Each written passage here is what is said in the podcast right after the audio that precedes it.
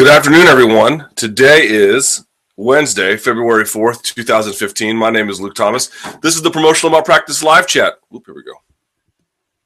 Here on MMAfighting.com. Uh, Today on the chat, you know what we're going to talk about. I don't take a lot of, uh, I don't, I don't need to give a lot of explanation about what's most important. Anderson Silva popping positive for not one but two different steroids, uh, cheap ones at that.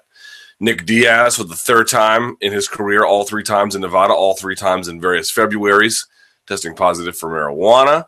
We still have, in better news, the sort of UFC 183 event, if you want to get to, the fight card results, because there was no Monday morning analyst.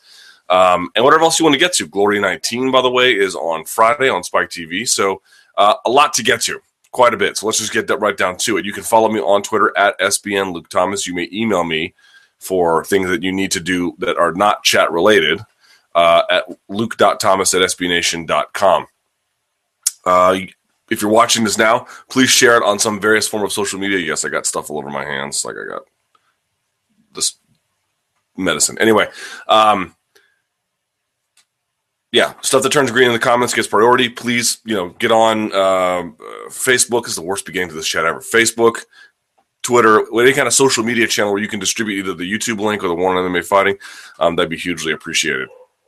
And you can hear my dogs going crazy downstairs. So let's just get right down to it, shall we? Um, we're going to start off with the first questions that we can, um, and uh, I suspect that they're going to be heavily related to the Anderson Silva Nick Diaz stuff. I don't know why they wouldn't be. So let's open this Joker up, see what we got. Uh, let's see. All right. First question is Xanax allowed for Diaz? That's at least legal, but not sure about water or whatever, though. Clearly, weed is not working for his tests. Yeah, no, Xanax would not be. I mean, you can barely take things like Tylenol, depending on what the issue may be, um, both for in or out. I mean, out of competition, I don't think it's so much an issue, but even for uh, um, but for in competition, eat, prescribe medications like that that can have an, that can affect your altered state of consciousness, or that can rather rather I should say cause a altered state of consciousness. Um, those would certainly you don't want fighters competing on Xanax, even if you have like some sort of remember he remember he failed an in competition post fight test, right? So there are certain restrictions about that that may not necessarily relate to you out of competition, but most certainly they would in competition. Oh, notes were tested by the government. Uh, yeah, yeah, we are. All right. Nick Diaz. According to Ariel Helwani, he popped for marijuana metabolites via a urine test. That doesn't tell the athletic commission whether or not Diaz was high in competition, uh, um, used marijuana under the rules of competition 12 hours out. Can Diaz cite the Jones incident and not get penalized? See, this is where it gets very complicated, but in some ways it shouldn't be. Here's the deal with this. We need to just fundamentally accept it. You can you can take issue with whether you think he should use marijuana, whether he should use marijuana as much as he does, whether or not it makes sense for a prize fighter to have this kind of relationship with marijuana. I mean, I'm a pretty pro use advocate, at least for marijuana. And uh, I don't think it affects his athletic performance, but I can understand there are just certain ways in which you have to conduct yourself for professional purposes. Where if you've popped three times in your career, you're to have problems the rules are stupid. They're incredibly stupid and they need reformation. But at some point, you get to a position where you're just like, dude, this is just self sabotage. Okay. I mean, three times. Um, again, the rules are insane, but they are what they are. I mean, you, they're not going to change overnight. So here's the deal this is not like the Jones situation, but in some ways it is. It's not like the Jones situation because for whatever cocaine use that came up for him out of competition, that's what that test was done. It was done out of competition roughly a month before his fight on January 3rd, at some point in December. There was a gap there. Nick Diaz's test for marijuana, now he may have had other out of competition tests, but the one that we're talking about here was a in competition post fight urinalysis. So there are different rules about what may or may not apply.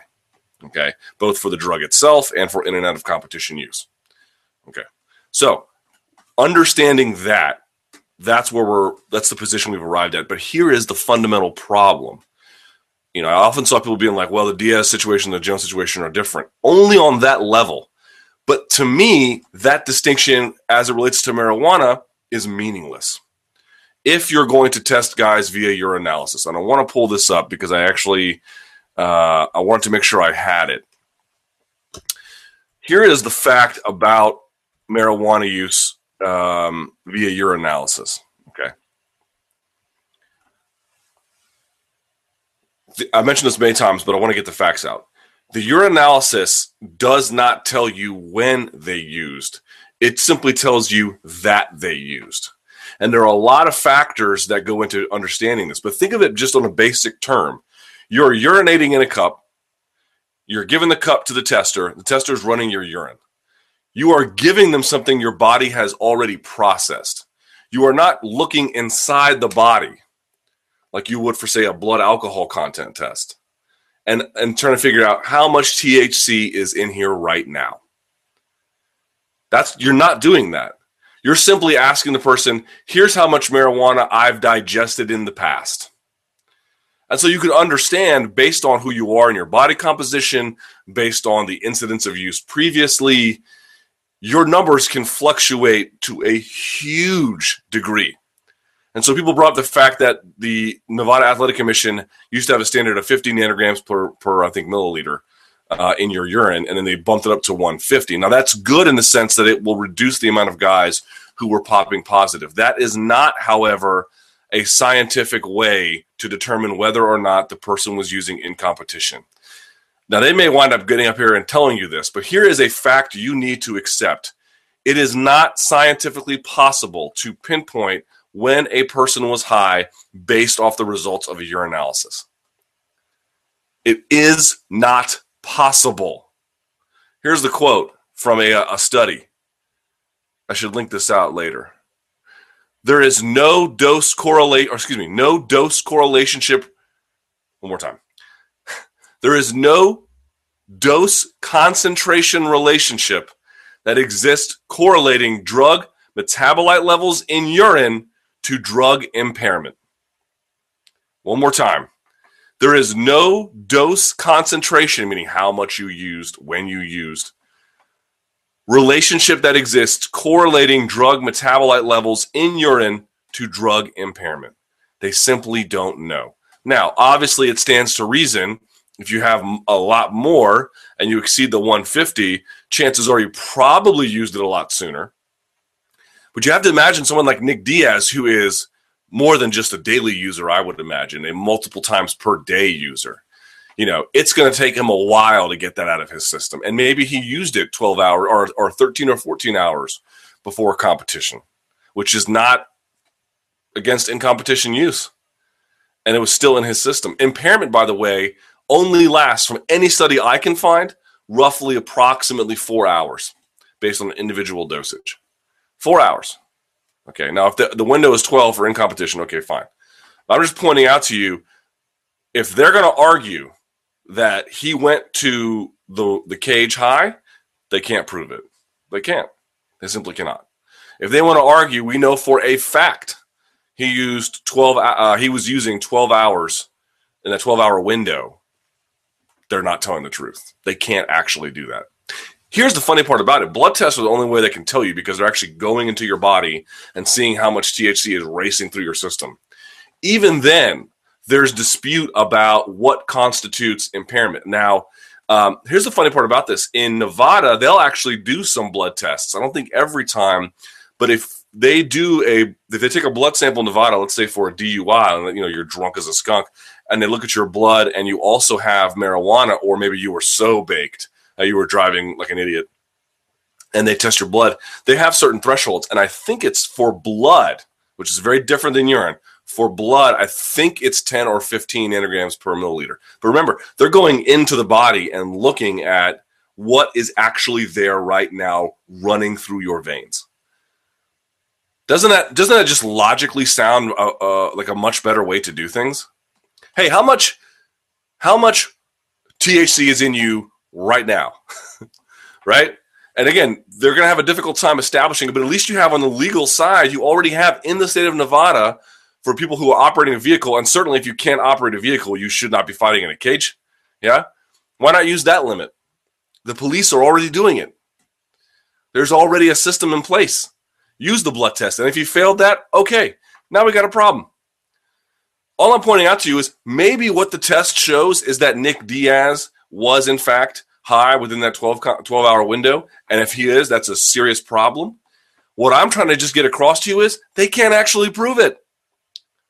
They can't actually prove it. They're just basically saying, yo, if it's super high, it's gotta be. That's not science.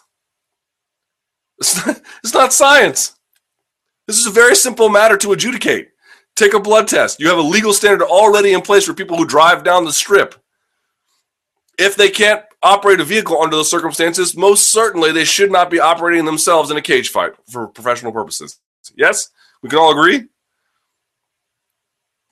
How is this hard? I don't understand what's so difficult about this. You've got it all in place already. Ask the police to do it for crying out loud. But if you want to get up here and argue, ah, he exceeded the new threshold of 150, you're not, or maybe it's um, centigrams per milliliter, whatever, nanogram, whatever it is, NGML. I think it's NGML. Hold on. Uh, yeah, NGML, nanograms per milliliter. Um, yeah. What, I don't understand what's so hard, hard about this. So, you know, listen, I don't want to stray too much off topic here because I know we have to get to Anderson, but this is this is to me I don't know that he wasn't high or it was high. Here's what I know: the test you use doesn't tell us that. This is my whole point. You got this guy's career, and you are just you are just railroading him over something that is scientifically not valid. All I am asking is that you do it valid. And if he pops positive or high enough where you can say, Jesus Christ, this guy fought in a cage in a system uh, uh to, to a point where he had an abnormally high illegal amount of marijuana in his system. Uh, you know, for oper- for doing most things other than just laying on a couch.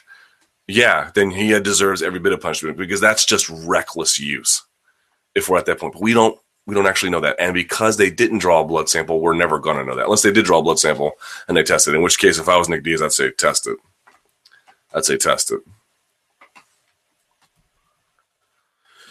Uh, what will Nick's punishment be for his third offense? Oh, I suspect they're going to rake him over the coals, but we're going to have to see. I, am assuming a fine, surrendering of a significant portion of his purse. Um, you know, repeat offender three times in the state. I mean, they took almost a million from Julio Cesar Chavez Jr., a slightly related and somewhat different offense, but uh, marijuana related. Yeah, they're going to get him. They're going to get him. And you know what? That's really going to deter future use. Uh, obviously, the most important question. Here we go. Can we get your take on Silva's PED situation? Now, obviously, um, we haven't had the results of the test confirmed. We're waiting on that. Um, his family has already come out his support. You can see his son on Instagram already. Uh, sounds like he's going to fight it every bit he, that he can. So, a couple different factors here to go into. Um, you know, once this thing comes out, unless there's just massive proof or a cover up of a cover up or, you know, insane amounts of malfeasance or incompetence, um, he's stained for life on this one. Stained for life. You look at someone like Sean Sherk, he fought when we're having to him in Nevada, he fought it tooth and nail. And um, and it still kind of always stuck with him a little bit. You know, he he vociferously maintained his innocence, and he was sort of borderline with it the whole way. Um, but um, it didn't matter in the end. So I just mean, even if he's innocent, unless he can really and truly prove that someone had it out for him, and that's going to be, you know, almost unbearably impossible to prove. Um, this will this will stick with him forever. We can just keep that up there, right there. Um, does it affect his legacy? I suppose it's up to you to decide that let me just say something. Just have a moment of candor with you uh, as as an audience. Um, I am not going to come up here and say that I'm I wasn't surprised to hear this. I was surprised to hear this. I was like, Jesus, really, Anderson, really. Um, but I didn't have the same scorn or resignation maybe that you guys did or some of you guys did. Let me just say a couple things. This doesn't change my opinion about MMA at all at all. Now, I'm not one of these guys that's up here that gives you one of these like ultra glib takes, like, I don't care what they use. You know, I think that's a little bit silly and just not a serious position. Okay. But I love MMA. right? The act of MMA, two guys or or women fighting professionally in a cage who are high caliber athletes who are insanely trained and to some extent probably using some measure of performance enhancing drugs. But leave all that aside, the act of cage fighting at a high level, I will never stop liking this. This I, I love this. Who doesn't stop liking this? Because you think guys are, are cheating? What's that got to do with like whether or not that activity appeals to you? It only appeals to you under the idea that everyone is a Boy Scout? I don't know. I, I don't understand that mentality at all. I think the the very concept of two men or again or women fist fighting with minimal rules but an insane amount of skills because no matter what you say about Anderson, you can't take away from the fact that the dude had skills. This this to me is eternally appealing. I am a fight fan. Fighting is like a it's like a deeply personal thing to me. I I I, I support myself by covering it. I I I'm like I'm like existentially attracted to it. This changes nothing about my opinion about about mixed martial arts as such. Now, about whether or not I think we have competent regulation, or whether the UFC is doing enough, or um, you know whether some fighters game the system more than others. You know, certainly these are these are important debates to be had. But about the sport, doesn't doesn't affect me at all. None. I understand people might have differing perceptions about it. I'm just trying to tell you, like, if you're like, oh my God, I can't believe this, you have a right to feel like if you really had an attachment to Anderson, and I understand fan attachment, you know, if you had an attachment to Anderson and this changes your perception of things, I can understand having a jaundiced view of it all. Okay. But on some level, if you're a true fight fan, and not many people are, I, I, I suspect, but I guess I am, I don't care. That's not quite right it, it, this won't stop me from watching it at, at all, at all. Um, I watched Pride, and I didn't. I mean, I suppose I didn't love the fact that they didn't test. It didn't stop me one bit from watching. And if they brought back Pride, I'd still watch it. And yeah, it was partly a circus, but there was also some like, dude, some of your fondest memories in MMA involved probably two guys who were juiced out of their juice to the tits. This is a fact you just need to accept. It doesn't make it okay or awesome or things you're just like, well, I just don't care anymore. I mean, I don't know that that's the right answer either. But on some level, steroids is a real part of sports. And because MMA is a sport, it's a real part of MMA. It's just it's just a way of life. Okay, but at, the, at, the, at its core level, if you broke down from an abstract thing about what MMA is, I love it. None of that ever changes. Now, as it relates to Anderson Silva, my God, there are just so many angles to go here. Does this ruin his legacy? Of course it does. Not completely. Um, but folks were asking, well, can we go back and now look at his record and say some of this is suspect, or or do we even have a right to do that? Unfortunately, now that this has come to light, you do. You do. It's not a coincidence. I mean, part of the reason, like the glory days of MMA, man, that that you know when when when UFC was on the come up, but Pride was still hot. You know, um, and you know the the, the, the when, when Vanderlei fought Rampage or you know um, Couture Liddell one and two and all those fights. And I'm not saying any of those guys use, although obviously Vanderlei's had his issues, but I mean that that era, that era of guys. It's also the era with like the least amount of regulation. Now, I'm not saying that any of those four guys, again, Vanderlei's had some issues, but you know, Rampage never really. I mean, Rampage had the TRT thing, but whatever. Um, um, and you know, Couture was under suspicion. Chuck Liddell never. But these aren't your poster boys for uh, performance enhancing drug use. Uh, but there were many guys during that era who were, and there weren't many guys who really got popped too bad. And when it happened, it was like all real scandalous. Dude, there's a lot of guys using right now uh, maybe less than there was before because of the way in which these new regulations are being introduced. I don't know. Maybe it's just the same. Maybe it's more. I don't know. I'm just trying to point out to you, like the heyday of mixed martial arts, that at its peak when you, when you were a fan and you were just like, oh my god, now it's more worldwide now, and maybe we can quibble about what it means to be a peak. But this moment in time when MMA was super hot, uh, there was there was terrible regulation, and in the case of Japan, none, none. You know, is it a total coincidence that that's the moment you built heroes? Because this is what you are doing. This is what I'm trying to uh, help you understand. If what you are invested in are heroes, you are gonna be disappointed. This isn't pro wrestling. I don't watch pro wrestling for a reason. This isn't this isn't comic books. I don't read them for a reason.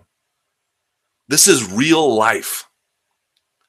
And fighting in real life at a high level is insanely hard to do. And to do it for more than a decade is borderline mother effing impossible. For Silva to go as long as he did, not just being successful, but not failing any tests because maybe he wasn't using, is just the most ridiculous thing ever. Like it's such an achievement, I can barely wrap my head around it. If you had a completely performance enhancing, drug free MMA world, we already talk about narrow fighter windows. It would be half that. Your body just can't take this. We're so good at exacting violence. We just have this unrealistic expectation about what's possible. And you've got all the pressure in the world on Anderson Silva, after being the greatest of all time and shattering his leg and then trying to get a comeback because he wants to come back and the promoters want him to come back and the fans want him to come back and the sport wants everybody wants Anderson for the most part with just a few dissenting voices to come back maybe not his family. Do you you don't think this guy was under insane pressure? Why? Because people were invested in the idea of Anderson. That idea to me is is someone else's fantasy. I just like the sport. What I was talking about before the sport of mixed martial arts is is eternally appealing to me. It is it touches me personally. The idea of investing in completely unrealistic expectations of human performance, I'm I'm I'm less interested in that. That's why you have to value guys who are so good. Doesn't matter if they're popular at some level, you know. I understand it's part of business considerations, right? I mean, that's what makes the world go round. Okay. But you know, when Anthony Pettis in his prime, and who knows if he's using, but of course, there's no reason to believe that he is. I'm just saying, let's imagine he's clean. He's doing what he's doing clean. Dude, that is an insane level of athletic and human performance. What is it that you watch for? I tell you what I watch for. It is athletic excellence. I, I don't necessarily watch to see heroes or some phony idea that I project onto somebody not just because they'll inevitably disappoint you, but because there's nothing there. You are you are massaging your own fantasies. So so I would just tell you, you know, does it suck? Yeah, man, it sucks. Like Anderson seemed to be both fully prize fighter and fully martial artist, and and using these things are terrible. Usually, you know, we we ascribe um, guys who use this kind of thing as lesser fighters or, or or something like that, and there was no one you know, who had more grandeur than Anderson Silva. And so that sense it hurts. I, I, I don't think you're wrong for feeling that way. But I would tell you to take a step back and ask yourself, what is it you are invested in here? You know, the, the world loves heroes. There's nothing wrong with that. But if that's what you're banking your love of the sport on, I could understand why you would be um, hurt. But this is what humans do. This is what we do if we can cut corners, more often than not, we're gonna. If we can game the system and not get caught, most of us are gonna. That the, the, he is not he is not a child molester or somebody who committed bank fraud. He's just a guy with the world on his shoulders, everyone clamoring for him to come back. And that doesn't make any of this appropriate. I, I certainly don't think that but it certainly makes him what many of you don't think that he was already human. Anderson Silva is a human being. And what were you expecting at age 40? I mentioned this on, on chat maybe six months ago. You're never going to see another Randy Couture in the sport, most likely. He's not for another generation or two or three or four. It just doesn't, it's not going to happen. You know, I was talking about catching lightning in a bottle. So, anyway, what do I think? I think it is going to affect his legacy. I think that's unfortunate. And maybe it shouldn't cast doubt on his previous wins, but it's probably gonna. And it probably won't keep him out of the Hall of Fame because there's not a lot of evidence and you know the Hall of Fame or evidence to say that he was cheating all those years, and um, there's certainly word and whispers about it. And of course, you know, um, I think Brian Stann has pointed out, like if you just look at his body of work, it's it's beyond commendable. But um, human, all too human. These are the choices that they make. Last thing I'd say about this on this particular question: uh, if George St. Pierre has any any common sense, he will stay retired. Because here's the deal: I don't know that he. I certainly have no evidence, nor would I even ever suggest that he used. But if Anderson's using, anyone else is capable of using. I think we can all agree to that. And I don't know that St. Pierre did or didn't use. Either way, don't come back. You've won. You've won. You did everything you could do as a mixed martial artist, except maybe have a super fight. But okay, who cares about? I mean, and with Silva's gone, right? You you beat three generations of welterweights. You signed with Gatorade, you signed with Under Armour, you made a ton of cash. You were a national icon. There's nothing left, man. There's nothing left. There truly is nothing left. Guys who have won should quit.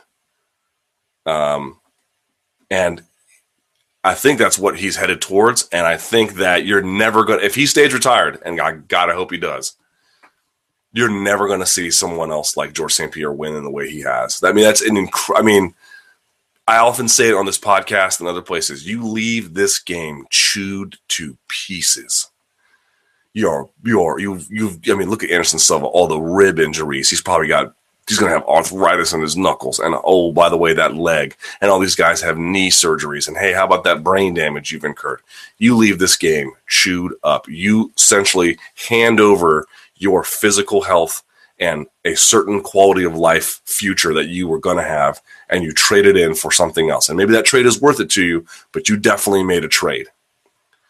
On top of that, it's everything else the judgments from declining performance, the world of expectation. Oh, maybe you want to use roids at the end of your career so you just don't look like a chump anymore, or whatever the case may be. Everything gets you at the end. This is a game that is inhospitable the longer you stay in it. And if you can get out on a high note, and I thought Hendricks beat him, but whatever, he didn't. That is the way to go. George St. Pierre wrote the textbook on how to have a career and how to get the F out.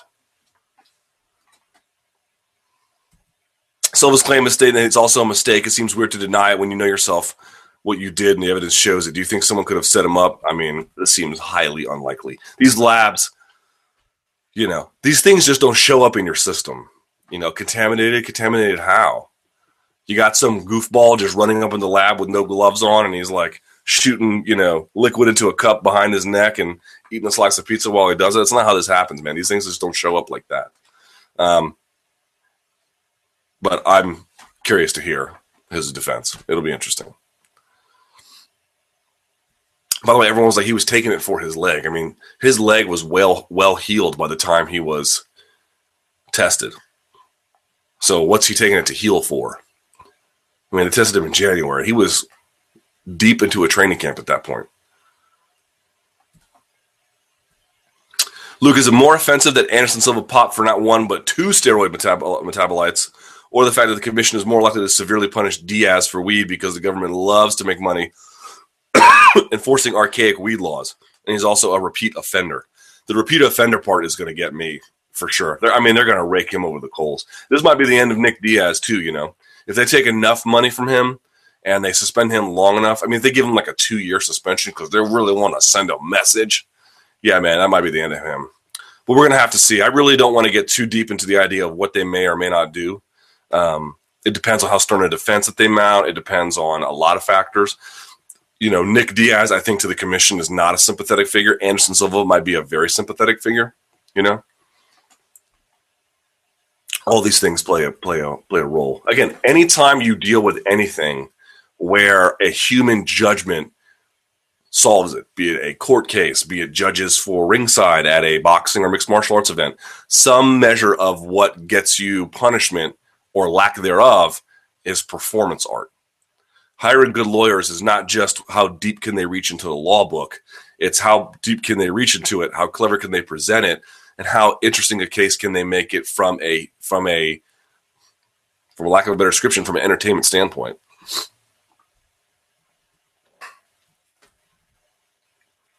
Here we go. Can I just say that I'm done with MMA and the UFC for a while? So many moving parts, and they are all effed up. Number one, the commission sitting on these failed test results. Oh, let's get to that. Number two, the UFC sitting on these failed test results. We don't know that they did, actually, so let's not throw them under the bus. The top names in the history of the sport killing the image of the sport. I'm done. the UFC has too many damn weak shows. Well, that part's true. Let's talk about that first part the commission sitting on these failed test results. Now, the commission is saying that they didn't get the results until after the fight. Someone please tell me how on earth it makes even the slightest bit of sense if you know there's a window for how long it takes for these results to come back. Should you not work within that window before the fight?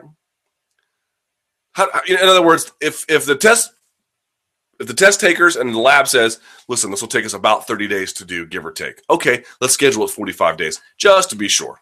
And you can still do the tests at 45 days and at 30 days and during in competition, just so that you cover your bases to make sure that um, you know you had all you you you you monitored them appropriately throughout the camp. And yeah, you didn't catch them before, but you tried. You know, you gave yourself a chance to do that with, with let's say a 45 day test.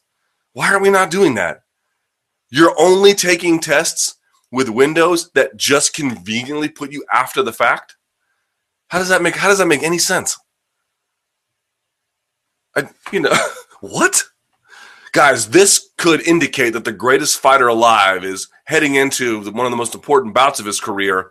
Uh, not, not one, but two performance enhancing anabolic steroids. But we're to make sure we do a out of competition test that doesn't give us the results until well after everything has happened. Nick Diaz's health and safety be damned. What are you doing?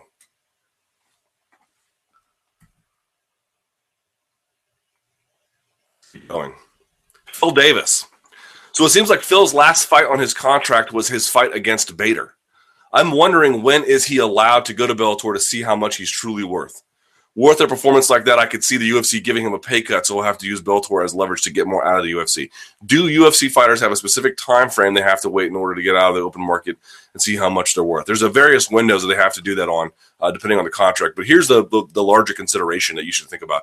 I don't think Phil is going to have a lot of luck with um, Bellator, and the reason why is that I deeply respect Phil Davis. I, I called his fight against Terry T Rex Cohen's at the Patriot Center years ago. Um, he's a physical specimen. He's an elite mixed martial artist. He's a credit to combat athletes. He had a great amateur wrestling career. The guy's the guy. There's not much you can say negative about him, except that yes, he's ranked, and that's important. But what Bellator is really looking for are action fighters. Your Pitbulls, your Strausses, your Currans, your Richmans. Um, you know, that's what they want. Your Kongos, your, um, you know, Mo Lawal can be an action fighter depending on the opponent. Um, certainly has a bigger personality, has a great relationship with Scott Coker. Phil Davis has none that I'm aware of. So that's the problem here. I don't. I'm not saying they won't bid for his services, but Gilbert Melendez is an action fighter. Now that happened in the Bjorn, Bjorn Rebney regime, but you could imagine them trying the same thing here, given that Scott used to work with Gil and and Gil is an action fighter. Gil go go go go go go goes. I mean, you know, um, he can't beat Anthony Pettis, but he can beat a lot of guys. He's really good, but more importantly, he just gets after it.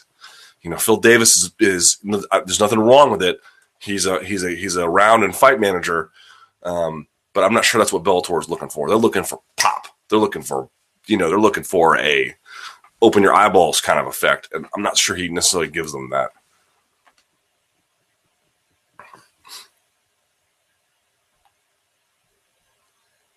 Well, that's you guys just bickering today in the comments, huh? Any word on the ref cam? I have asked about it, and as soon as I give an answer, I will let you guys know. Uh, no MMA analyst on for UFC 183. Do you know something we didn't this time? Um, I had a personal matter I had to attend to. Unfortunately, it kept me uh, involved all Monday. Um, sorry, guys. I'll bring it back, though. It's not going anywhere. One says, How about these test results coming in after the fight? I mean, it's literally comical, you know. God, and, and it, it, here's the best part about it: it didn't just happen once. Well, actually, no, it did happen once because they got the results for. Uh, here's what's funny about the commission, you know. In the case of Jones, they got those results right away. right? That was the cocaine results, but they tested him, you know, and and they just kept it secret. You know, they didn't they didn't tell. Uh, they told uh, UFC, but they didn't tell uh, Jones. Just they didn't tell him. Okay, so you got those pretty fast. Then you get this other one where the dude pops positive for not one but two of those jokers, and you somehow miraculously didn't get it for a month. I mean, how does this even make sense? There's so many unanswered questions, and I'm not going to sit here and accuse them of one thing or the other until we have more answers. But here's what I would say: at a minimum, there's enough here where you need to be asking some serious questions about this commission. Just questions, no conclusions just yet. But yeah, it doesn't make any sense without some further explanation from them. I just don't I like how many times does this have to happen before you realize they serve the state there's certain interests that in that serving the state and serving the fighters there's a lot of overlap there there's a big portion of overlap that doesn't exist and you just need to you just need to reconcile the fact that that is part of what their duty is. Serving the interests of the state. And once you do it becomes a lot easier to understand some of these decisions. But again i'm going to sort of sit here and wait to hear what they have to say.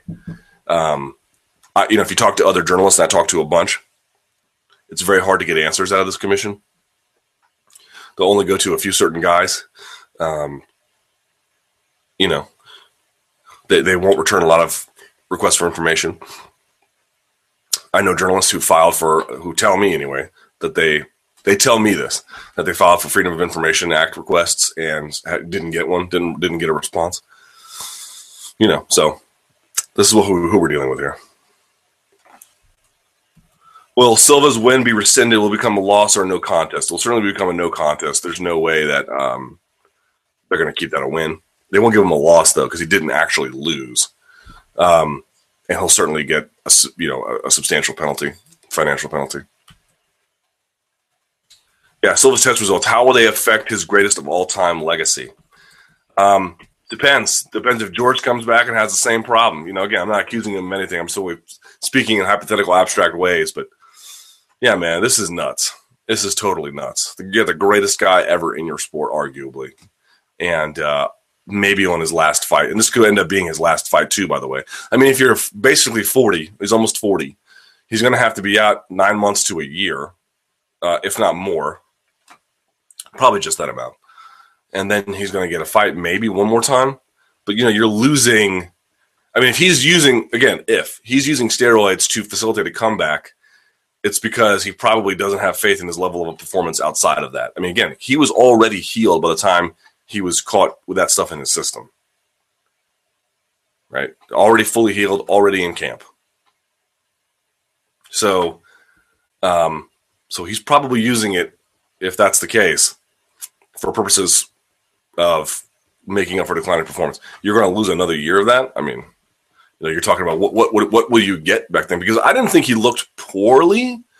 I thought that there were moments when he had good reflexes, and there were moments when he had good speed you know, things that were characteristic of his offense. I thought his decision making looked slow. I thought the fluidity of his offense looked off, and he just never really was able to get sort of continuous momentum. His decision making seemed hesitant, it seemed limited. You know, that's I think you can attribute that to Diaz in part. You can attribute that to Rust in part. Maybe you can just also attribute it to the fact that part of that fluidity comes from physical confidence. You know. Uh, how did Junkie win over you guys in the awards? Because y'all voted for him. That's why. Um, here we go. Then there's a large discussion about MMA fighting and the things we do well and poorly. Silva into the sunset. Prior to yesterday's revelations, I thought maybe it best if Anderson Silva take his win at UFC 183 and ride off into the sunset, having had a win over a good competitor and proving he can come back from a horrendous injury. Not wanting to see the arguable greatest of all time have a decline like Liddell in his final years, and to see him go out with a W seemed to be the best case scenario. In light of the failed drug tests, is it still best for him to retire with a W and prevent any further in or out of cage embarrassment? Well, he's not retiring with a W. Or does he need to now have uh, another redemption match to overcome this saddening revelation? It's a good question. You know, what does he do now? Does he say, "Well, I'm going to be so far gone, and by the point I can come back, that I'll just say F it," or does he try to come back and have one more fight to redeem himself? But of course, a fight he could lose easily. Um, you know, by the time he's able to come back again. I don't know. It's a great question. I, I'm guessing because he's fighting this so strenuously, at least from the outset, that he'll probably try and come back. Um, and then he'll probably test clean for all that and say, see, that was just an aberrant thing. Maybe. But um, you know, it doesn't matter at this point. Like he had a he had the most sterling prized career based on accomplishment. There were never, from my knowledge, I can tell you I've heard a lot of whispers about a lot of fighters. Um, he was never one of them. I mean, just talking to other journalists again uh, after the weigh-ins at 183, there were a couple of guys on that card. We were like, "Oh, that dude's gonna pop," you know, um, and they didn't. But I still have my suspicions about him. We talk about these things openly to each other, but you know, it's not, it's irresponsible to do that in public. You know, you're it's sort of a cone of safety where it's just a private conversation between two journalists who heard things but can't substantiate them, and so they won't report on it. They won't make it public. um, and they didn't, but Silva did. It's the most. It's the most insane thing. It's the most insane thing. There's my dog going crazy. Tyron Woodley, light of the UFC 183 proverbial dark tunnel. On a lighter and better note, in the midst of these test results and missed weight cuts, how about Tyron Woodley? Thoughts on his actions and attitude regarding Gastelum? In my opinion, he is just a classy guy all around. Good point. I'm glad you brought this up because there was a lot to dislike about 183. This was not one of it. I did not love his performance. Obviously, he had a broken foot, so he did the best he could, and you know it makes part of that understandable. Um, I would say, uh, in addition, you know, declining the the fine of Gastelum's purse, if in fact that's what he actually did, because he understands the financial struggles that fighters go through, I thought was a very sympathetic thing to do. So hats off to him. I didn't love his performance. Again, understand that he may have had a broken foot and how much that impacted, I don't know. Um, probably a probably a fairly significant degree. But it just it wasn't people were asking me, well, does does Woodley get a title shot after this? And and the problem with Woodley is he's ranked really highly he's in that elite company, but he never is in the moment where it matters able to turn in one of these performances where you're like, wow, this dude just stuck it to the other guy. Uh, you know, he never, I, I always bring it up. Th- there's that GSP Trigg fight, man.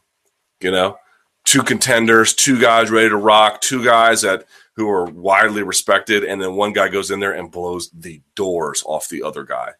You know, um, always keep, by the way, you know, I like Frank Trigg a lot, but always keep his analysis of GSP in, in, in that light you know, because I know he recently said some things about GSP wouldn't be that good. He's probably right to an extent, but I just mean there was this moment in time, man, where I'm telling you, where GSP and Trigg was like, man, GSP is a hot guy. I think I think GSP was certainly favored to win that fight, but there was it was not crazy to think that Frank Trigg was going to give him problems. And dude, George just rolled on him. It was it was nothing. You know, you never quite have that breakout thing. And there's never this reason to put like, you, damn, we got to get Woodley in front of this guy. Um, again, he makes judges do arithmetic, and I think you know, oh, he had five strikes here and he had two strikes there, and you know, he kind of controlled him against the cage for about a minute there. Whenever you whenever you do that, you you you're just forcing yourself into a, a position of, um, you know, you just want to win on resume, and winning on resume is great, but it's, it's not it's not even winning on resume because GSP Trigg, and that's a resume thing too, but it's you know, look at the specifics of the resume. It's you know, he just just just choked him out. You just don't get that with, with Woodley sometimes, and, and not that he's not capable of it. I think he is, but um, and and again, the injury helps make some of that understandable, but that part was lacking for sure. Recent injuries and Titan FC. What is your take on Vitor's recent actions? And if Vitor won't fight, should there be a replacement fight without him? He's a prize fighter doing what prize fighters do trying to get the easiest fight. Dude asked for an interim title fight opposite Mark Munoz. Vitor's got some balls, right? I mean, that's a ballsy thing to do to ask for a guy who's nowhere near the title picture for an interim title fight. Um, that's that's funny. I like Mark Munoz. He's a really talented guy. He's super friendly, but he's just not a part of the title picture. You know, not right now. And that's the guy you're at. I mean, come on. I mean, it's just not a serious thing. But of course, that's what he's going to do. You know, he's he's just the Vitor is at the end of his career or close to it, and he's asking for fights that are manageable and winnable. Obviously, if you want the title, there's no one to fight but Chris Weidman. But if you don't have to fight Chris Weidman, why take an unnecessary risk against a guy like Lyoto Machida? You know, that's probably the thing he's thinking. Uh, he's just making it sort of like brazenly naked in front of him, you know. Um, who do you think will be next for Faber? I don't know. People are talking about Lineker moving up and fighting Faber. That'd be kind of awesome. Um, after Wonder Boy, who do you, what do you think of Thatch's chances against Henderson? This fight is now insanely intriguing because you have Thatch has the kind of style to bring out the kind of style that we used to get from Ben Henderson. You know, if you fight Ben in a way where you're both kind of point fighting, he'll let you. Thatch comes out and just lets it rip. And if you do that, you might get Henderson to let it rip a little bit more too. Uh, and usually he comes out in situations like that, but we'll have to see. He's going to be fighting bigger dudes, and I don't know. It's a great fight. Here's what I know. I, I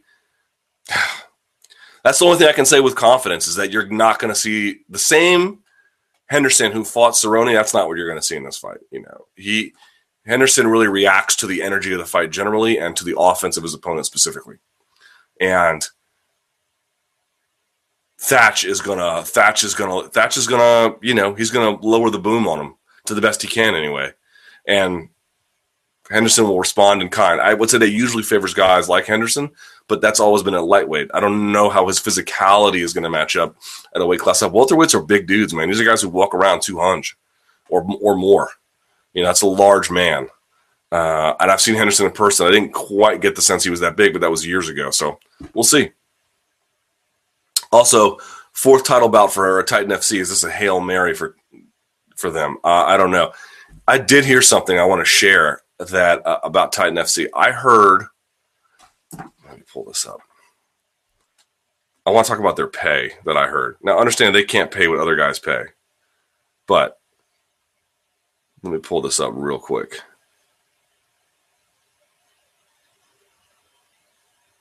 Let's see here. Uh, base pay is 400 and 400. Then it moves to six and six, not 6,000, 600. And then eight and eight if consecutive wins occur. So 400 and 400, 600 and 600, 800, 800. You know, again, they don't have a lot of money, but understand that it's going to be hard to, um, you know, er, people talk about like Bellator's base pay for, you know, regional guys that are fighting that aren't relevant really to the Bellator family. You know, understand how low that it could go. Uh, gambling. I was thinking recently, recently about placing a bet on Gastelum Woodley fight and hesitated due to the MMA's unpredictable cliche. It led me to examine the truth in this by using 30 of your event predictions and results over the past year. These are probably disaster. Totals 320 fights. The results are below. Correct predictions 61.73%. That's higher than I thought it would be. Most predictable weight classes, women's bantamweight at about 70 and lightweight at about 68. Least predictable classes, light heavyweight 50 and welterweight 55. Prelim correct 61.2. Main event 62, so roughly about equivalent for there. Worst predictions were 174, and best for predictions for me were 178. At 174, I was 27%. At 178, I was 91%, basically. Uh, the question then is, do you bet on events? If you do, how do you and what do you decide about? I do not bet on events. Look, look, guys, I do those predictions for you, for something to chew on. Do you actually think that when I hit publish, I'm like, you know what? It's about to happen like this. I don't think that at all. I don't think that. All. I mean, sometimes you know, I think you can be dialed in on an event. Like if you just know these guys, and for me, it's like if I've seen them previously fight, if I called one of their fights on the regional scene, if I've really monitored their progress, if I know their coaches well, and sometimes you'll see an event where I have a lot of those factors all in play, and I'll do pretty well on predictions, you know. But it's hard to have that kind of, you know, general competence about all the different players involved. And oh, by the way, there are bad judges. And oh, by the way, MMA is like baseball, where except the you know the minute someone hits a home run, the game's over right? Just one one shot you're not supposed to take, kablam, it's over, you know. Um, so so no, I, I don't bet. But when I do those predictions, I don't I don't like not try. I give you what I think I can, but I just really am hesitant about people who are like, oh my God, I can't believe someone picked this, or I can't believe that. The only time, and I mean this, I mean this seriously, the only time I've ever felt like, how could you possibly pick against him was Chad Mendes, Cody McKenzie. That's it. That's it. I've never gone to an MMA fight and been like, this person has no chance, except for maybe that. Because MMA is insane. It's insane. It's a totally unpredictable sport. There are guys who bet on it well. There are guys who understand the odds and how they move and where there's value. Uh, you have to invest in that. And all the t- time in the world that I have, it doesn't involve doing that. I just don't have time for that.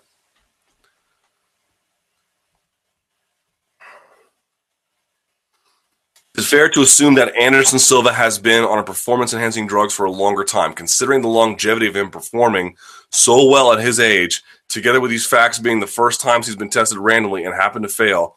Is it crazy to believe that this was more than him taking PEDs due to the injury? A lot of people are claiming it has nothing, or I would suspect very little to do with injury. Again, why is he being tested in the middle of a camp where he's not? I mean, if you're in the middle of camp, your injury has long since been declared over you're not allowed to. I mean, you can do whatever you want, I suppose, but traditionally speaking, you get cleared to start training when the doctors say it's okay. So maybe he was actually really injured still in the middle of camp, but I find that hard to believe. He didn't look physically hobbled to me. He may have looked a little bit slower, a little bit older, and not quite, you know, his prime self, but he didn't look he didn't look like a completely deflated uh, you know, cheap facsimile of himself. He just looked like a slightly lesser version my mouth is about feels like I've just been eating sand for the last 45 minutes. This is all they had today at the store. I know y'all don't care that much. Pepsi Max. All right. Someone says, I hope not. It breaks my heart to believe that he tested positive for PEDs this time, and part of me still hopes he comes out clean this time when all is one big mistake. But to think that he has been on PEDs on multiple times will be beyond heartbreaking. Again, I understand if you were personally invested, like I, I, I, this man stands for something. You know, this guy is, this guy is, um, you know, he competes, it it it affects me emotionally, and people can laugh at things like that. I don't laugh at things like that. I don't I don't do that myself with, with guys like this, but um, that's a very human response, man. To be inspired by someone, to be to be intellectually affected by them, to be emotionally, to be psychologically attached to them, is someone you don't even know because you watch them, you've watched them labor and suffer and try to achieve human excellence. There's nothing wrong with being attached to people like that. You know, I, it's a very human thing, but it comes at a cost.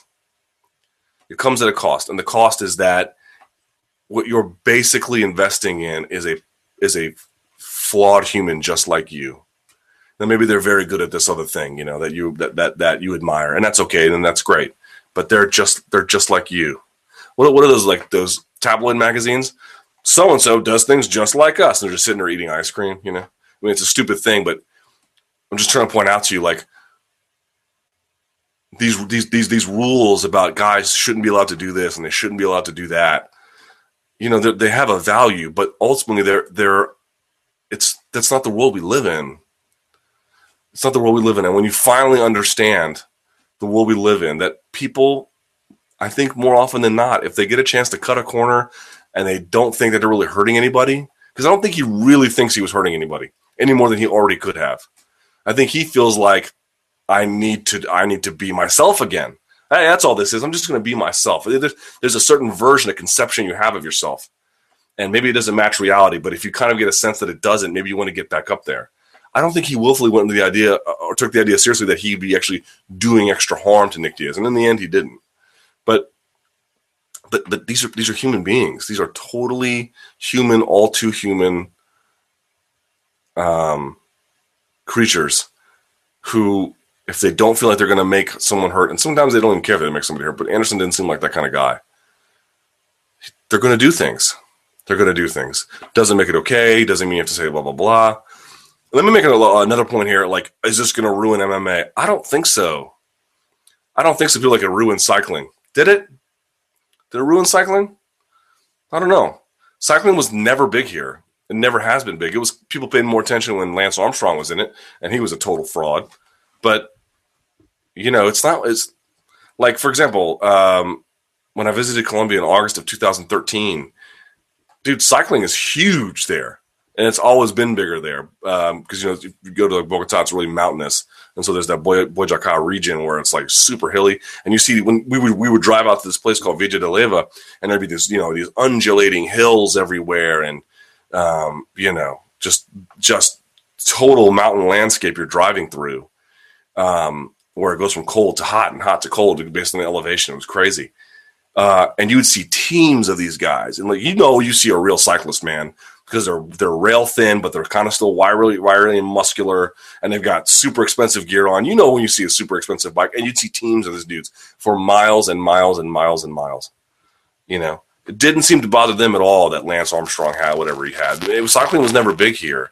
People who still love cycling still love cycling people who loved baseball still love baseball. Yes, they, they did some things to clean up the game a little bit. Okay, fine.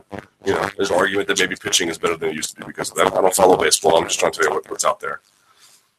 I don't think this ruins MMA. I really don't. I think it hurts the UFC more than it hurts MMA in the sense, and that hurts, hurts MMA too, I suppose, on some level. But I just mean the brand might take a hit because the brand is assuming the responsibility for cleaning this up, and it's just so far from that whatever you whatever you think of their efforts, you think they're great, are great, you think they're inadequate. Um, um, the, the, the onus falls on them as a corporate entity to take, to take action, and and and and that's that just feels, just feels like nothing's happening. Plus, I also, I also feel like people don't understand, don't understand the way it's regulated. You know, some of the blame should be given to the Body Commission, commission. But your average your average person last the last actually this this this is look to to um, UFC and say why didn't you stop five four four Kentucky in January or whatever the case may be. It's maybe confused about the mechanics of a regulation and say, say, well, UFC didn't see enough, and UFC has these issues, and in fact, in fact, some of the blame can fall on the line. But you know, in the end, in the end, you have to ask yourself what you want. What do you do you want? You want a clean sport, and sport. You know. I wrote an article about it. There's a blueprint out there. It's not hard to follow costs money and stuff, but it's not, it's not, you know, some sort of esoteric thing that no one really knows. They know what to do. It's out there. Is that what you want? or do you want a partially regulated sport where you get heroes? Because it's hard to be a hero in a clean sport. It just is. It's just very, very, very difficult, especially in a sport like this where you can get great athletes and even they suck because fighting requires fighting requires another dimension out of you that other sports sometimes don't. And I would go to my grave saying that. Truth be told, you know, team sports require something out of you that maybe you know MMA doesn't. But in wrestling too, maybe there's all these different sports have certain things that they ask of you. But you know, there's just because you're a great athlete does not mean you're going to do well in MMA. Lots of them have come through and have bottomed out. And uh,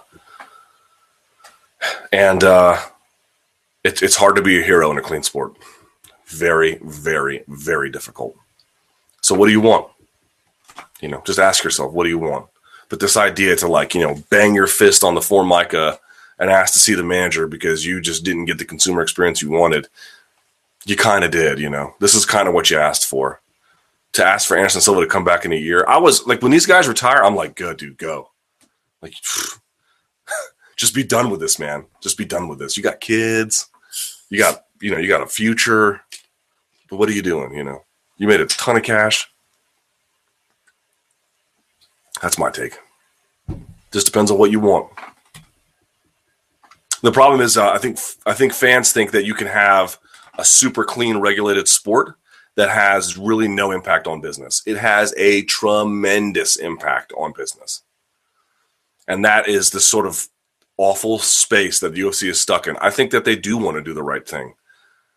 But every time they turn over a rock, they find worms, man. What do you do? If every time you flip over a rock, you find worms, at what point do you say, I'm just I'm just not turning over rocks anymore, man? You know? If your industry is like that, where the where the where the use is so prevalent that the greatest fighter ever is been caught using not one but two of them. You, you, I can understand people being like, I don't even know what to do with this. I don't know what to do. I, I don't know the answer, but my answer would be, if I had to give one, we've never given full serious regulation a shot. I think we should attempt it. I think I know what's going to happen, but I think for the purposes of just crossing our T's and dotting our I's, we should try it And if that doesn't work, then we just go back to a system where we just empower commissions to do what they do. But um, this is your problem. Do you want heroes? Do you want a clean sport? You got to figure that out. And then you, as a consumer, need to tell UFC what it is that you want. I tend to think that what you want is partial regulation and a little bit of fantasy because fantasy is way more fun than reality sometimes.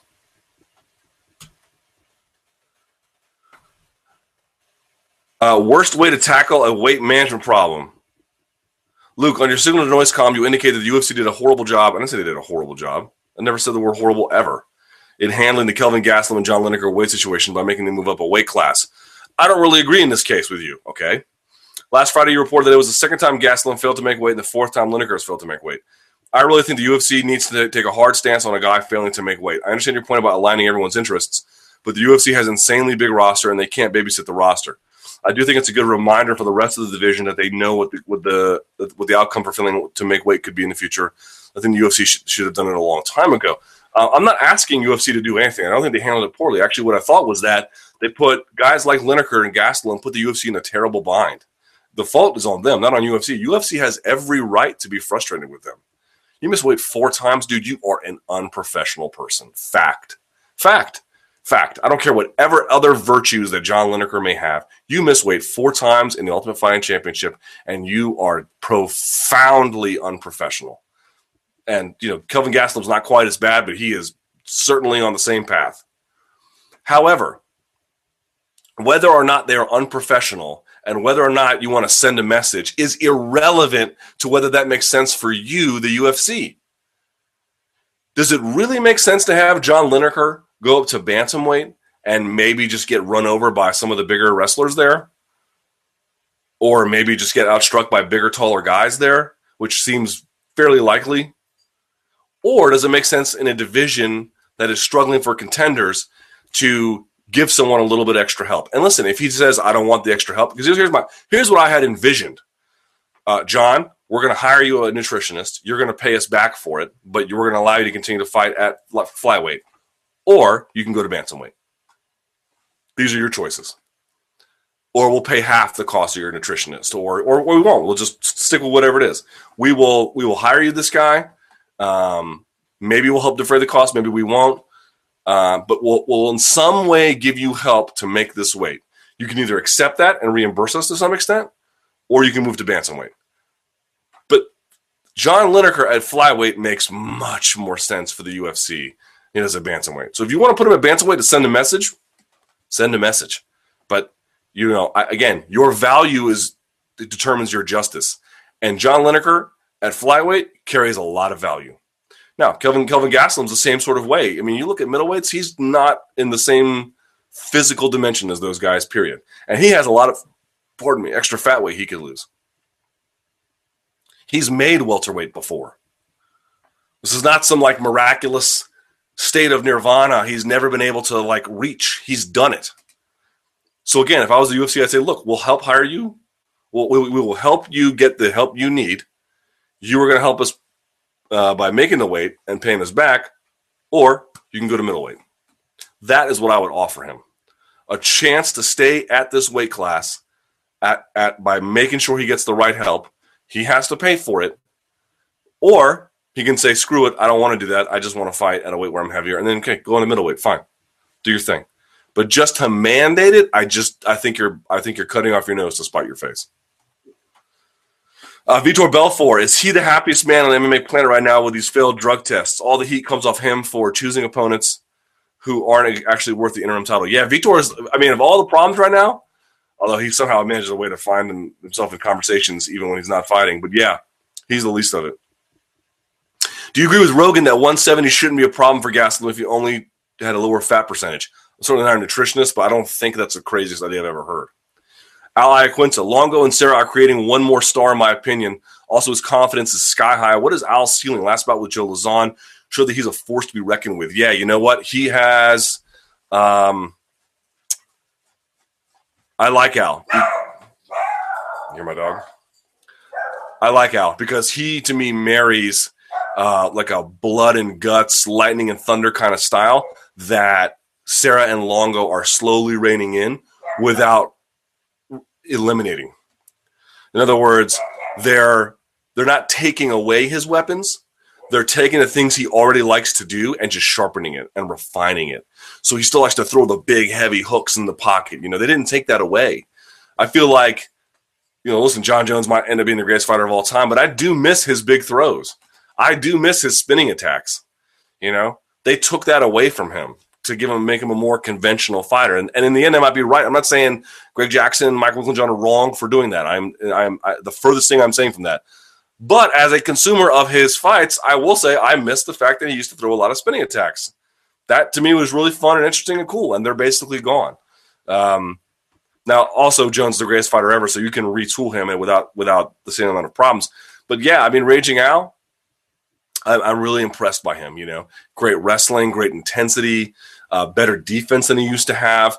I, I like the fact that he was going, you know, left side, right to the body, and then back to the left side with kicks. So he's going all up and down, multiple strike combinations, multiple limb combinations, standing tall in the pocket, defining the terms of the fight. I really have a lot of positive things to say about Al Iaquinta. And you should note, you know, there's other guys along on that team that deserve some some, some credit. We'll see what happens with Aljamain Sterling here coming up. But, you know, Serra Longo, uh, they're putting together a decent team out there in Long Island, you know. They really are. They deserve a lot of credit for what they're doing out there, making guys better at what they already like to do versus retooling them. For me, unless you have the best fighter ever in Jon Jones, I think is the way to go.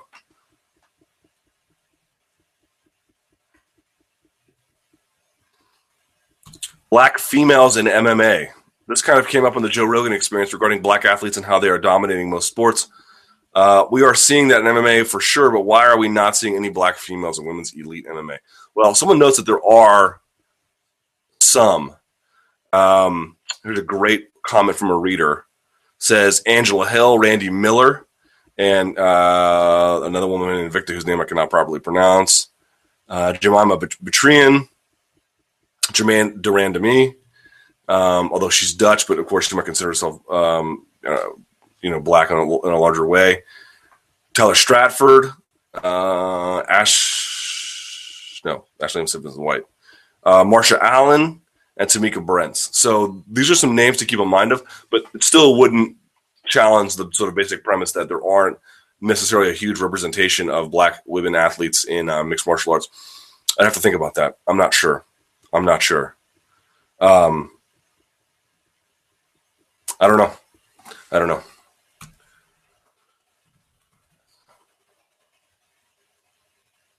Uh, let's ignore the PED drug results. Okay. What did you think of Anderson Silva post injury? In terms of movement, speed, fight IQ, I thought he looked a really bad version of Anderson Silva, just slower, less powerful, and less confidence. Keep in mind, I was a bit tipsy watching the fight, so maybe I wasn't in the right state of mind for judging it. Well, you certainly weren't in the right state of mind for judging it, but an understandable state nonetheless. Yeah, I mean, I just go back to what I said before, real quickly, is that shot selection didn't seem to be fluid. I mean, at some point when you're when you're competing, you know what you like to do, you know what's available to you. You know, when he was fighting these guys, him and Jose Aldo have a lot of the same things, which is to say, reflexive decision making. You know, Anderson for years had this ability to just make a choice, make a choice, make a choice, make a choice, make a choice, make a choice, and put it together, and they all kind of worked. You know, or if one worked, all the rest of them, or rather, if one didn't work, all the rest of them did and you could see he was laboring through decisions. That was what kind of surprised me. And again, part of that goes to credit to Nick Diaz. Uh, I think I don't think you can make these claims about Diaz or about Silva without acknowledging the particular kind of things that Nick Diaz offered. But uh, that was what to me what was missing. But this argument that he was like shot, it's like, do you know what a shot fighter looks like? Go look at some of the last boxing matches of Kermit Cintron.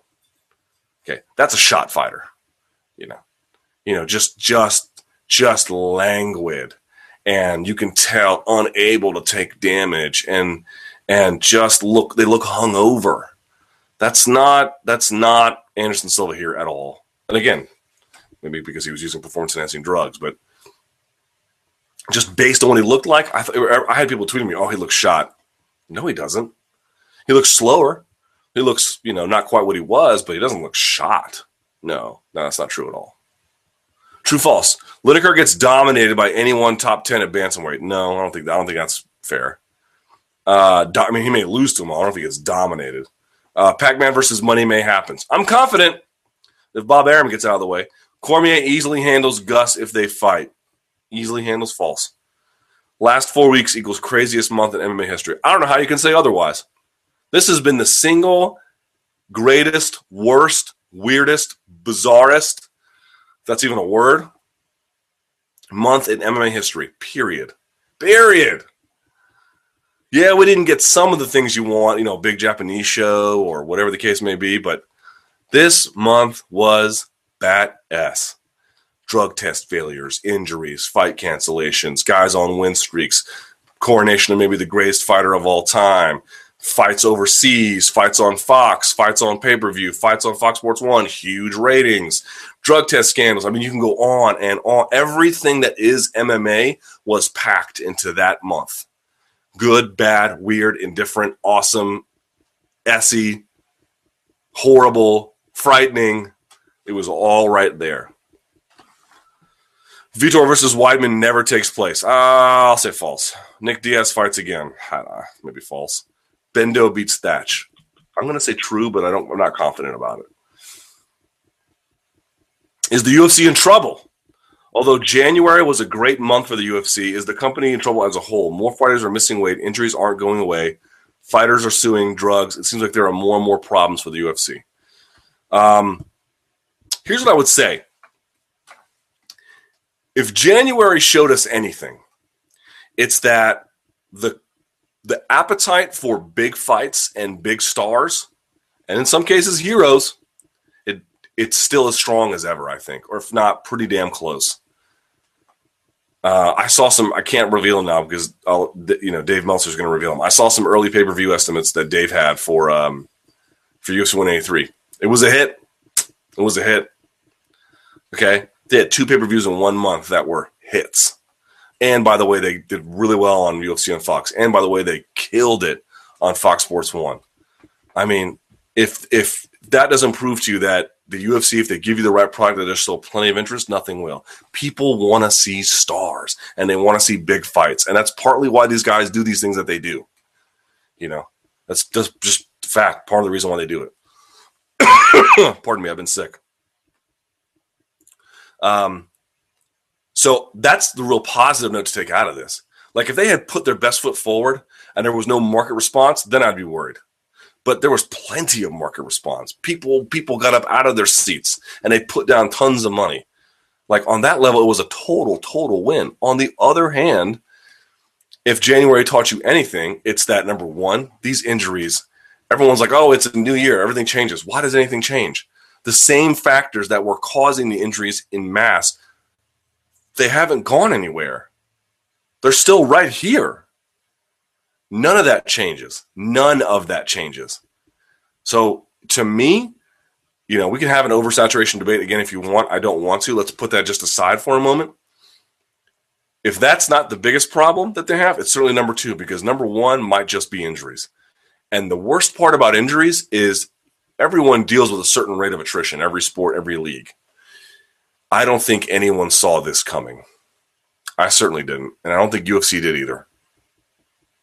I don't think UFC saw this many guys getting banged up this often having this much effect on their business. And the problem is, I'm not sure they know how to fix it. Not to say they're not trying, not to say they're not invested in it, not to say they're not aware of it. I'm sure they're aware of it. And I'm sure they're trying to come up with solutions like anybody else. But to me, that's what makes the injury challenge the most troublesome you can at some point you can dial back the number of shows if you have to at some point you can lo- at least localize them if you want. We're only going to do us and canada and mexico. We're only going to do you know western hemisphere or something like that. These are all things that they're in control of. They're not in control of injuries. Injuries happen independent of those things. And they don't it came almost i won't say out of nowhere but once it came it stayed. And i don't think anybody really saw that coming. I just don't. That to me makes the injury challenge perhaps more unique than any other one that they have. Was that all the smartest guys in media, all the smartest executives in UFC, and there are many, and all the smart brains and who are involved with TV networks, no one saw injuries being this much of a problem for this prolonged state. The lawsuit stuff, I don't know. I mean, it's so early, it's hard to tell.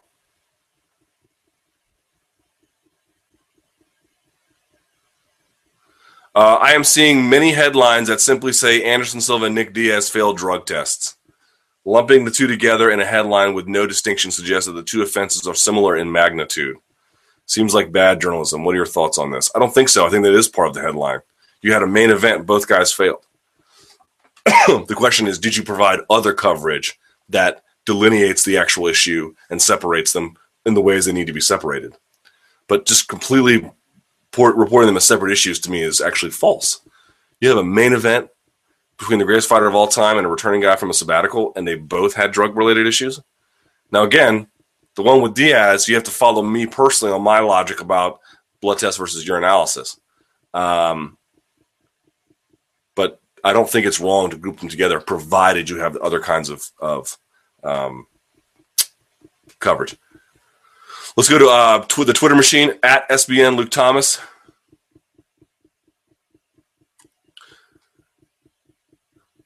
Uh, you speak highly of fight IQ. Give an example of a low fight IQ, i.e., Boach chasing around rocked opponents to the clinch and the ground. What's a good example of poor decision making in a fight? Um,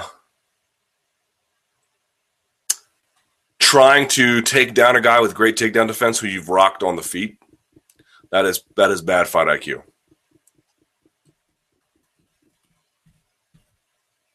So says, I want a clean sport? Yeah, maybe you do. When do local PED laws in Brazil and in competition use for MMA and BJJ get looked at? Too many freaks in one place. That's a complicated question I can't seem to answer. So it says, don't discard the possibility of being in camp and still feeling weak in your injured leg and then taking. Seems possible, but I don't. Yeah, seems possible, but that doesn't. You know, that's not medicinal. If you're not ready, you shouldn't be training. There's been talk of a one point deduction for an eye poke. Your thoughts on this?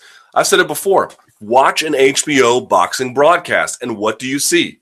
You see the referee who's been selected for that event go to each locker room. They film this, they show this on the broadcast explaining to them the rules because both fighters' camps might be like, hey, watch out for what this guy does. Hey, watch out for what that guy does. They might be the same height, and so they're clashing heads or, you know, something like that. And the referee says, I'm going to be paying attention to this. You need to do this. I'm going to say this. Tell them up front, do not eye poke. It will result in an automatic point. I think it's a little harsh, but I would certainly say you get one warning. After that, everything is automatic after that. But you see them tell that. You see them say that to them, and they never do that. They never have. They never devote a part of their broadcast to that. I mentioned before, you know, um, that the you know the beginning of the UFC on Fox broadcast is like 15 minutes before someone's fighting. Take out some, less. Take out some of the analysis. As good as Stann and and and Daniel Cormier are, take out some of that analysis and give us referees talking to guys backstage. That to me is interesting and compelling and lets you know. Now, not, not that Gustafsson or Rumble are unique eye poke threats, but you might get a main event where some guy is. Let's see the referee talk to them beforehand. So we, when the fight starts, we all start from the same level. I would like to see that. One to ten, how good was Diaz's performance? Here's what I wrote on Twitter. I don't think that um, I don't think that he looked great, but he fought a roided up Anderson Silva. He went the distance landed some decent punches, laid down in the fight, you know, not too shabby. Not too shabby, Nick. And hey, he may have even been high. I don't know. Um,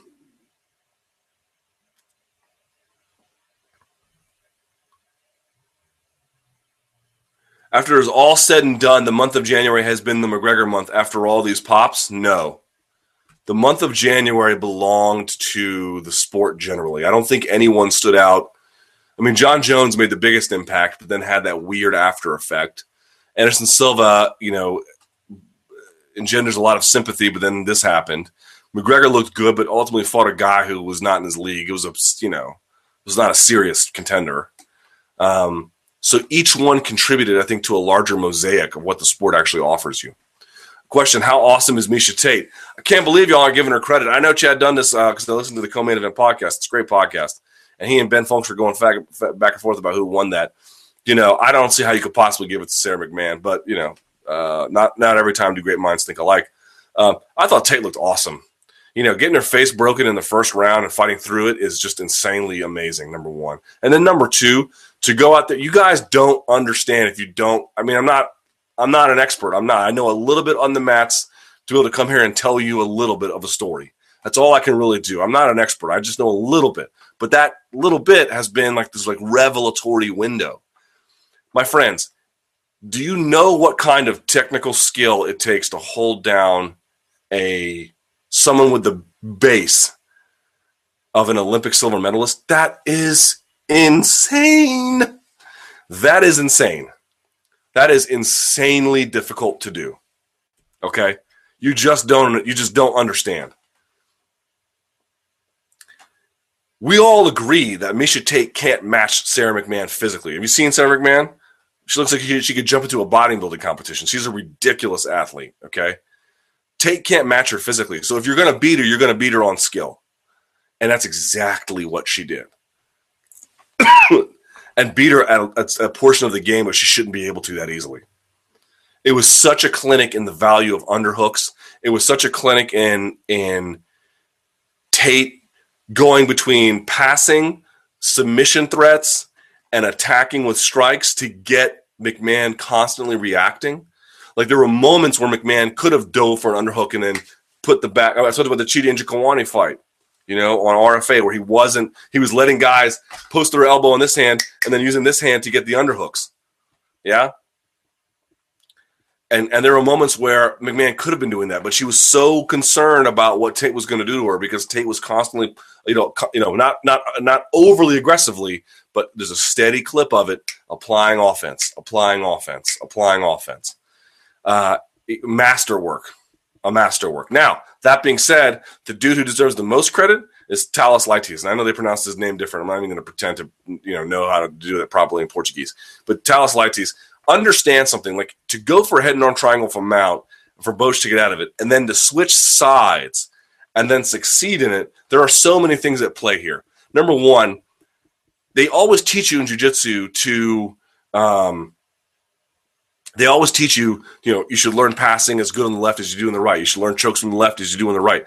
And and some guys can do that, but the reality is everyone has their preferences, and you just train things more than others because of that. You try to be well well rounded, but you also try to have things that you're ace in the hole. For him to be able to do that shows he understands the mechanics of that choke perfectly. Guys, I'm telling you, diving for whizzers on the left doesn't feel the same as diving for them on the right. You're, you're, you're, you naturally have a proclivity on one side of your body and it takes a lot of effort to be good at both things. So, number one, a complete and total mastery of that choke, which is not an obvious thing. Number two, just to have the courage to try it again after failing the first time.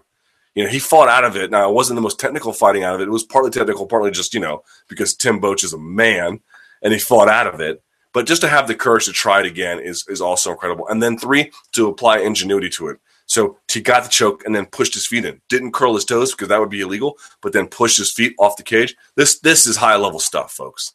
This is high level stuff. You got to be impressed with Thales Leites and what he did. Such an unbelievable display. We always say, what does good jiu-jitsu mean? Oh, how many championships did you win in the gi? Man, you know what? You want to see what real good jiu-jitsu looks like? It looks like guys who have faith in their technique it looks like guys who have complete mastery of the mechanics of it, and it looks like guys who can also adapt on the fly for MMA purposes. Thales Leites has excellent, excellent jujitsu. Let's keep going here if we can. Uh, Alvarez Melendez interest you? Yes, sure. It was a fight that was supposed to be made years ago, and when uh, Alvarez was in Bellator and Melendez was in Strikeforce, I'd be happy to see it. Uh, ref Rosenthal is out of jail next month. Will he ref again? I don't know if anyone will ever license him, but that would be unfortunate. um, fighter rankings, do they matter anymore? They do, unfortunately. That's not so much the best thing in the world either. Let's go back to the questions here. We're just a couple more minutes.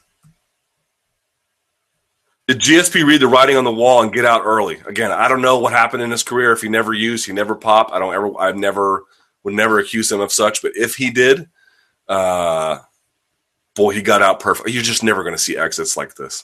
I mean, just excellence. You know, I hope he never comes back. Not be, partly just because I don't think he can perform up to the level to, to Frank Trigg's point. But the other part is just I just you just don't want anything else happening. You know, what if he succumbs to the pressure? What if he comes back and he has maybe never used, and this time he's like, "Oh my god, what am I going to do?" You know, I don't want to put him in that position to make that choice as a as a as a consumer of the product. I don't I don't want him to do that. If if he feels he has to do it because he has to measure up to our expectations, I'd rather him just not come back. And I hope many fans feel that way.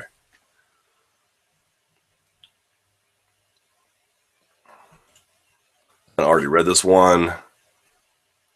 Jones versus Rumble. I'm curious to hear your analysis of this matchup. Jones is by far the best light heavyweight, but do you think Rumble's raw, vicious power could finally be the thing to negate that? I didn't think anybody would be able to do to Gustafsson what Rumble did. Jones is obviously going to be a fairly heavy favorite, as he should be, but how would you rate Rumble's chances in the fight? Um, I favor Jones for two reasons. I think the length is going to give, I think is going to give uh, uh, um, Rumble some problems. And more importantly, again, I really feel like um, Jones is going to find his way into the clinch. And when he does that, he's going to have his way with Anthony Johnson. That being said, again, it's like watching a baseball game. And as soon as someone hits a home run, kabam, you know, the, the, the whole thing's over. Uh, that's the kind of power that Anthony Johnson has. All he needs to do is connect a little bit. And I will also say Jones is a little bit too, you know, willing to accept the risk of taking a shot that I don't enjoy. He really needs to be a little more protective of himself in ways that he's not, and that's that's problematic, and, and that's good for for Johnson. So I would expect that a nail biter, but in the end, I think Jones wins.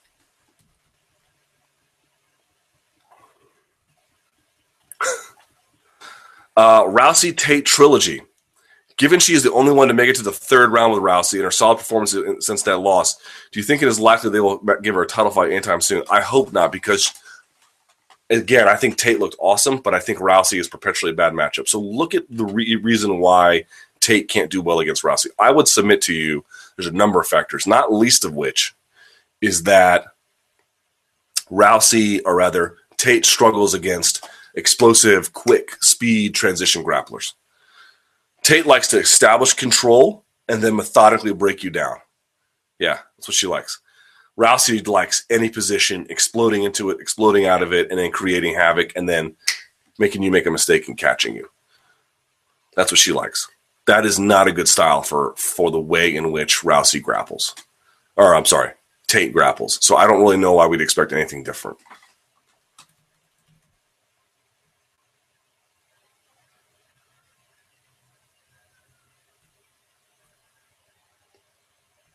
Is this Anderson's first randomized pre-fight blood test? I believe that it is, but I need to verify. How did you score the Diaz Silva fight? I think I scored it 49 46. Um,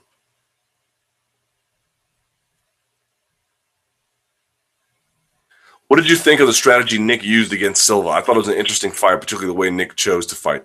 Nick was trying to put together a cascading set of punches where one led to another, led to another, led to another. Um, and he wasn't really able to do that, both from the outside movement of Anderson Silva and uh, Silva's domination, either in both in getting inside and getting out of the clinch. And that was a problem for Nick Diaz. I think Nick, the, the one thing I would take away from this, this performance with Nick is that he's just got to add some other dimensions to his game. I thought that, you know, the, the misdirection stuff about laying down and laying against the cage, all that was cool and awesome, but – it's not going to help you really beat a guy. It's just going to make him slow him down a little bit. And it worked, but if you're going to slow him down, you then need to act upon it. And, you know, he was throwing more leg kicks and stuff, but there's just a piece of Diaz's game that's missing.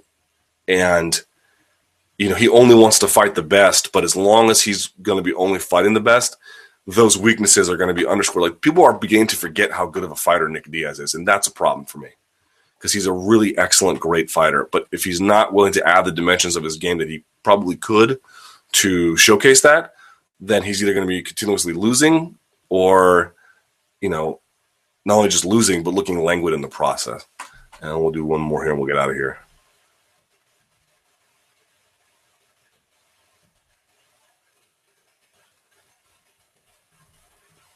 Um,